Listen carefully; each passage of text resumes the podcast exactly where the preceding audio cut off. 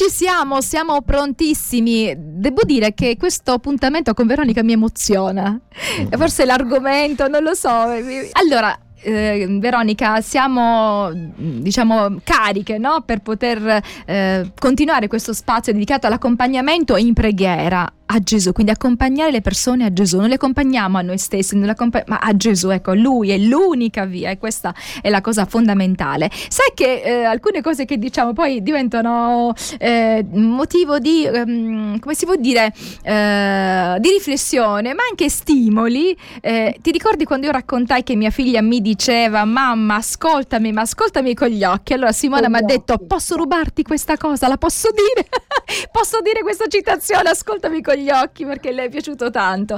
Ecco, speriamo che appunto possiamo essere contagiosi sempre, perché eh, questo argomento possa diventare non solo un argomento di interesse e di conoscenza solo diciamo superficiale, ma di esperienza, quindi che quanto noi andiamo a dire, quanto ascoltiamo dai nostri ospiti possa diventare motivo di esperienza. Allora Veronica, eh, oggi è la, la puntata abbastanza ricca, da dove cominciamo?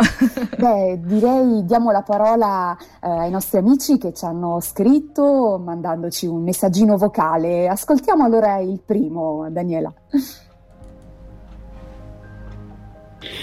Ciao a tutti, ciao Daniela, sono Ciro Magnano e volevo raccontarvi, se ci riesco brevemente, la mia esperienza di preghiera di intercessione. Risale un paio di anni fa, quando mia figlia Elisa, praticamente finita il liceo, si era iscritta all'università, e però poi non gli è piaciuto tanto e ha, ha rinunciato e ha iniziato a cercare lavoro in giro. E diciamo che mh, io e mia moglie Pinella ne abbiamo fatto un soggetto di preghiera, chiedendo al Signore di intervenire mh, per questa situazione, perché non riusciva a trovare lavoro completamente. Tant'è che è andata anche eh, sulla zona di Roma per cercare, dove aveva un'amica che abitava a Velletri ed è rimasta un po' là un po' di tempo per cercare lavoro, e anche là non, non è successo nulla. Noi abbiamo continuato a pregare incessantemente. Spesso io vado al C L C, la libreria di Catania, al centro del libro cristiano, per prendere qualche Bibbia per la chiesa, qualche libro, però non andavo in libreria, andavo al centro di distribuzione dove si mandano gli ordini online. Mi ritrovo in questo posto dove c'era Andreas Bader, che era il responsabile. Eh, lui all'improvviso mh, mi chiede se conoscevo qualcuno che potesse lavorare lì in quel luogo per la C L C, diciamo. Ho detto: beh, certo, mia figlia. Ok, allora falla venire, facciamo una prova e vediamo come va. È stata assunta e ora ci lavora da parecchi anni, e quindi dopo mh, tante preghiere e richieste al Signore eh, all'improvviso si è aperta questa porta, nonostante fosse andata anche a Roma per trovare lavoro. Mh, l'ha trovato poi alla fine qui, diciamo quasi in, in loco. E quindi questa per noi è stata una grande risposta, una grande benedizione. Eh, ringraziamo Ciro che ci ha raccontato questo scorcio, no, di vita, eh, di, di preghiera di genitori, quando i genitori si preoccupano per i figli e quindi accompagnano in preghiera. Eh, quello è un momento in cui eh, bisogna anche scegliere una strada nella vita e, e insomma lo ricordiamo anche tutti, no? Meno, eh, anche il buio e l'incertezza che si ha nell'intraprendere un percorso piuttosto che un altro, quindi è un momento molto delicato nella vita dei nostri giovani. Mi ha colpito nelle parole di Ciro, che ringrazio, eh, anche la, la frase che diceva: si è aperta una strada a un certo punto, no? Quindi la preghiera che ha aperto senz'altro un canale di connessione e di comunicazione di questa famiglia con, con l'alto, con Dio, e poi si è aperta una strada, quindi si sono quasi allenati, no, a eh, cercare anche di, di, di capire, di, di, di affidarsi, di, eh, più che di capire, di affidarsi, direi. E, e questo è veramente un esempio eh, che occorrerebbe ricordarsi in ogni momento, quando appunto vediamo tutte le strade sbarrate. Una strada si apre, me lo diceva anche sempre mia mamma, e devo dire è sempre stato così, grazie a, a Dio, quindi mi ha colpito questo. È una cosa che mi viene in mente, di cui dialogavamo ieri con Elena qui in diretta. C'è un testo della Bibbia eh, dove ehm, un profeta dice: l'Eterno percorre eh, con lo sguardo tutta la terra, fa avanti e indietro, no? Per spiegare la sua forza verso coloro che hanno il cuore integro verso di lui. E questo testo io lo vedo in una doppia veste, sia che Dio percorre con lo sguardo per ascoltare, eh, per vedere i bisogni, ma dall'altro lato per cercare qualcuno che risponda a quei bisogni. Quindi Ciro e sua moglie hanno pregato per la figlia, c'è stata una persona che ha risposto a questo bisogno, cioè poi Dio ha messo in, ha messo in comunicazione, ecco, queste due persone, e alla fine c'è stata la risposta alla preghiera. Quindi noi possiamo essere una risposta alle preghiere, cioè Dio può, può usarci per rispondere a delle preghiere, perché lui cerca.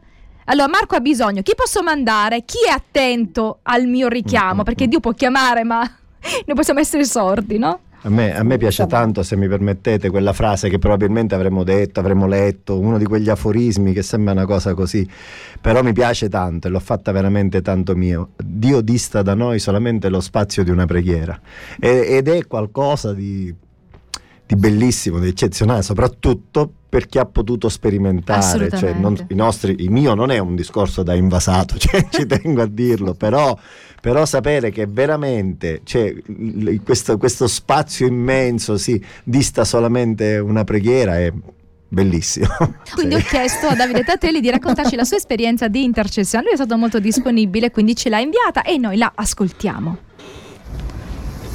Buongiorno Daniela, eh, vorrei raccontarti l'esperienza che ho vissuto proprio personalmente ehm, qualche anno fa con mia figlia, eh, mia figlia Karen, che aveva soltanto sedici anni, praticamente sperimentò eh, un momento terribile della, della sua vita, perché eh, all'improvviso, eh, diciamo dopo una febbre altissima, fu costretta ad andare in pronto soccorso, la portammo appunto di urgenza. E, e lì, diciamo, fu un momento davvero molto molto difficile, in quanto i pediatri del, del pronto soccorso ci dissero che la situazione era davvero già eh, abbastanza grave. Non, non capivamo come mai questo, questo discorso così improvviso, e poi appunto ci parlarono di una sepsi, una sepsi che sicuramente è mh, molto grave, nel senso che eh, le sconvolse un po' tutti i parametri eh, del sangue, eh, non capivamo che cosa, quale fosse l'agente che aveva causato questo tipo Di, di sepsi.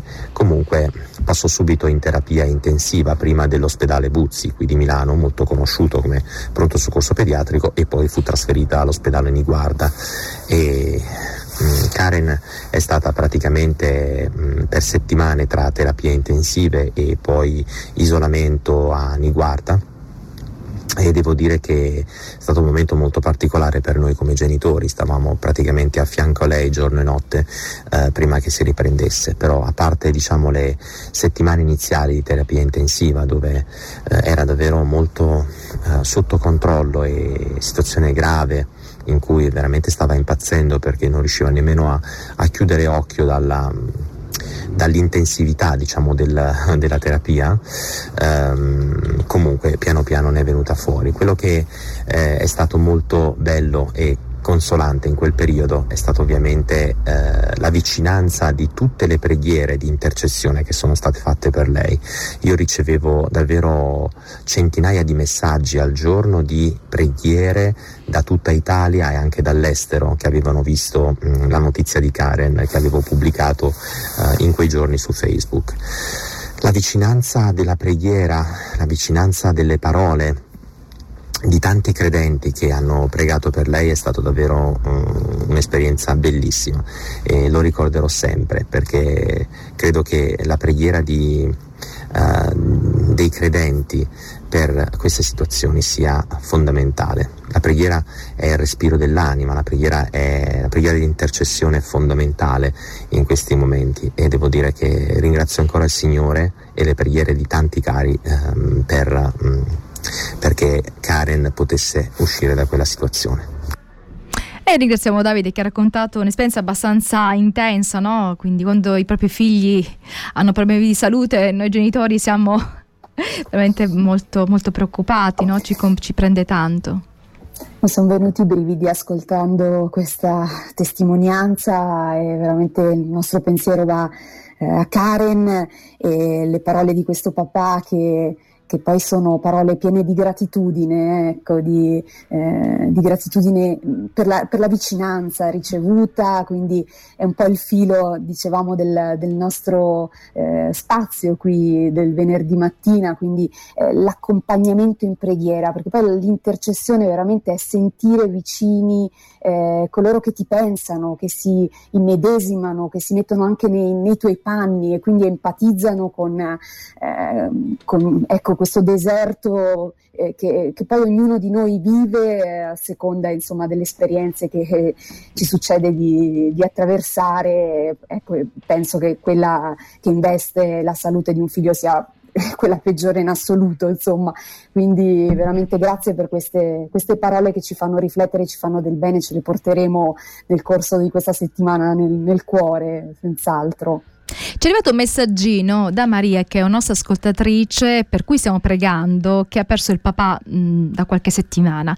e quindi ci chiedeva di pregare per, per lei, per la mamma e per la sorella, e quindi oggi ci manda un pensiero. Dice: buongiorno Daniela, a te e ai tuoi amici, volevo ringraziare tutti voi per la vostra vicinanza in questo momento delicato della mia vita, grazie per le preghiere che fate per noi, così facendo mettete in pratica ciò che la parola dice di, di Dio dice, Mosè è stato sostenuto e la vittoria è stata con lui, noi che oggi formiamo il corpo di Cristo siamo a sostegno l'uno dell'altro.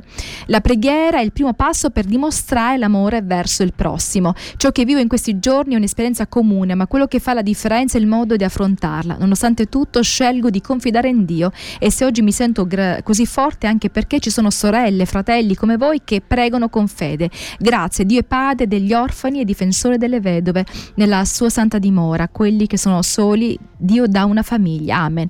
E questa, e questa realtà lo dimostra. È bellissimo. Quindi ringraziamo Maria che non sta passando con la sua famiglia un momento, anche perché la morte è stata improvvisa, quindi già la morte di suo non l'accettiamo, ma quando è improvvisa ancora, ancora peggio, quindi continuiamo a pregare per lei, quindi, ah, quindi eh, Maria, eh, Concetta ed Anna, e poi per Carmelo, che è il papà di Elena, che ha qualche problemino di salute, continuiamo a pregare, a pregare per lui.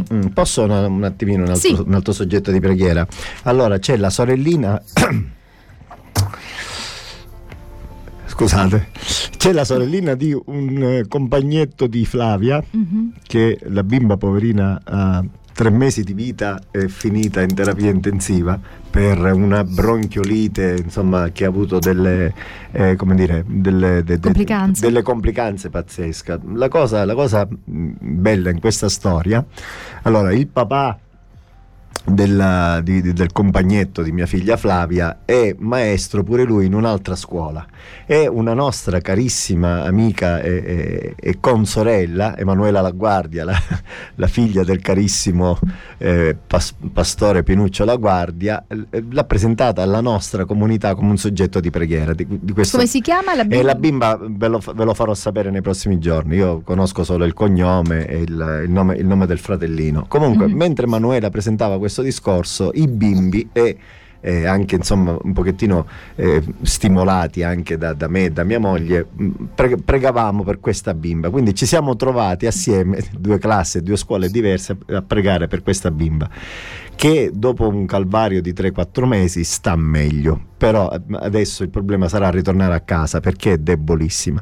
Nei prossimi giorni vi, vi farò sapere come si chiama questa bimba, però per come ehm, La, la, la piccolina è stata ricoverata, per come gli avevano detto che non c'era niente da fare, per come è adesso, è uscita fuori, gli hanno staccato gli strumenti, quindi è un miracolo, si vede sì, che c'è qualcosa di sovrannaturale, ed è stato bello, tra virgolette, se qualcosa di bello ci può essere una vicenda quando una bimba rischia la vita. Bello è stato la comunione di, che veniva da due scuole diverse, due situazioni diverse, da ehm, poterlo presentare alla nostra comunità, dei bambini che pregavano, degli altri bambini di un'altra scuola che pregavano. Molto, molto bello, diciamo. La preghiera mette insieme, no? Mette insieme. Sì. Allora, abbiamo pochi istanti. Veronica, a te la parola.